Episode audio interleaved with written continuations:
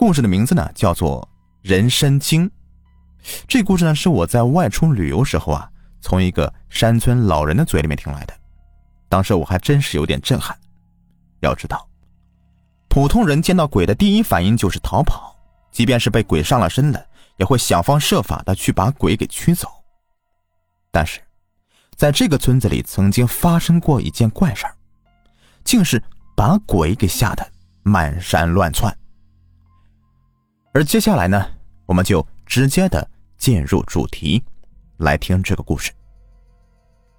记得那日在夏天正热的时候，老赵掏钱买了几个旅游团的名额，想要带着自己的朋友啊到外地去逛逛，而我自然也在名单的这个行列里。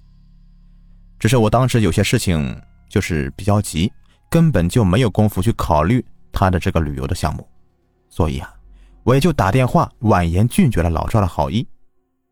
可谁知道，这小子在我挂电话没多久，就敲响了我的房门。见到我的面后，这家伙二话没说的，直接拽过我的脖领子就往屋里面走，连行李都不让我拿，边走还边说。你小子可以啊啊！当个狗屁作家，连兄弟的邀请都不去了，我就不信你那稿子这么急。有什么东西等上了飞机再写吧啊！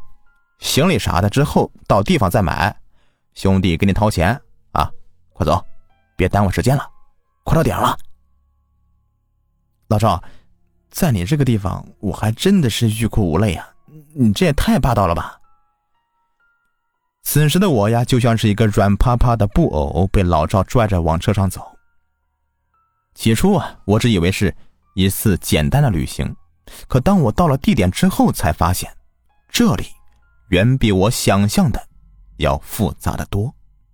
不过我好在并没有深入对方的圈套，而是一个人呢，悄悄的脱队进到了山村里。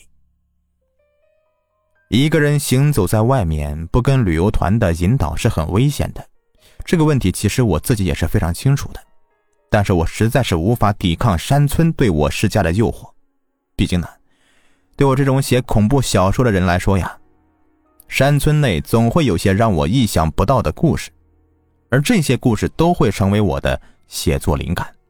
所以，此时的我才会一个人悄悄的扎进山村里。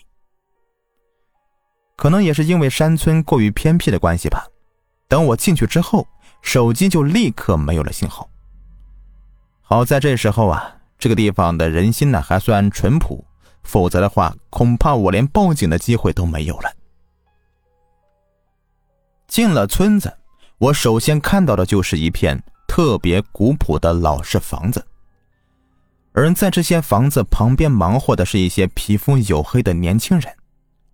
说实在的，这些人根本就无法引起我的注意。毕竟，想要得到稀奇古怪的故事，必须要找那些年迈的老者。而这些年轻人的脑子里又能装些什么东西呢？可谁知，就在我准备转身远去的时候，却是赫然看到，在一个年轻人的后脊柱位置有一条特别明显的疤痕。这条疤痕至少得有。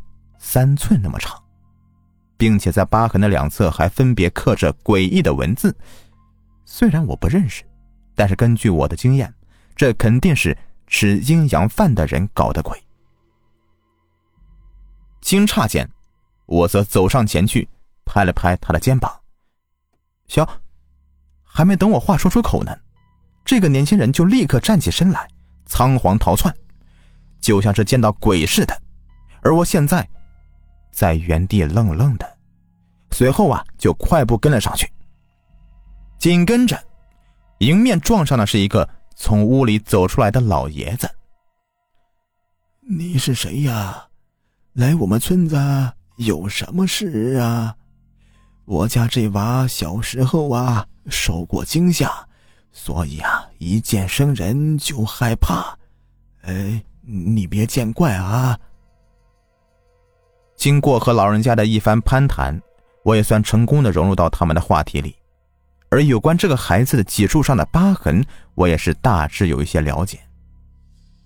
记得，那是在多年前的一个夏天，这男孩和老人家一起到后山去采药，他们开设了村子里唯一的诊所，用的不是西药，而是最普通的中药，而且中药的来源全部都是依靠这座大山。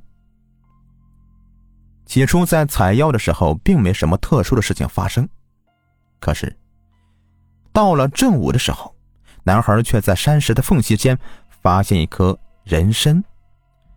这一下子可把这个男孩给激动坏了。但是他自己琢磨一下，才发现这人参的位置好像出现的不太对劲儿，哪有人参会从石头缝里面钻出来的？不过当时男孩因为是兴奋的缘故，并没有考虑过这些事情，结果就是他的一个贸然举动，却差点断送了自己的性命。出于好奇，他一个人就慢慢的靠近人参，并从口袋里面掏出了红绳和红布，准备摘取。可就在这个时候，他却赫然看到面前的人参诡异的扭动了一下，紧跟着。一张人脸就在人身的表层浮现出来，并对男孩妖异的笑了笑。随后，男孩就感觉脑袋一沉，直接晕倒在当场。后来，他是被路过的村人给带回去的，当时可把老爷子给急坏了，赶忙给男孩把脉看病情况。结果这一搭脉呀，才发现。在男孩的肚子里有一股极重的元气，并且还在左右乱撞。与此同时啊，似乎是感受到了这股元气的刺激，在男孩的七窍之中，竟然还在不断的向外流出鲜血。奇怪的是，血液顺着脸颊滴落在床上的时候，竟好像是强酸一样，在床上的被褥上烫出一个洞。而血液流过的皮肤现在也被腐蚀的血肉模糊，这这孩子究竟是遇到啥了？身为中医的老爷子现在赶忙用泻元气的药给男孩吃，但是却都是无济于事的，根本就没有任何的效果。而就在这个时候啊，男孩的十根手指的指甲和满头的黑发，现在也在慢慢的变得通红。并且还有血液开始向外渗透。值得注意的是，此时在男孩的身上已经开始有诡异的恶臭味散发出来了。没过多久，这孩子就好像是变了个人似的，在房子里面乱七八糟的跳起来，见人就咬，而被咬的人身上还会出现被强酸腐蚀一样的伤口。值得一提的是。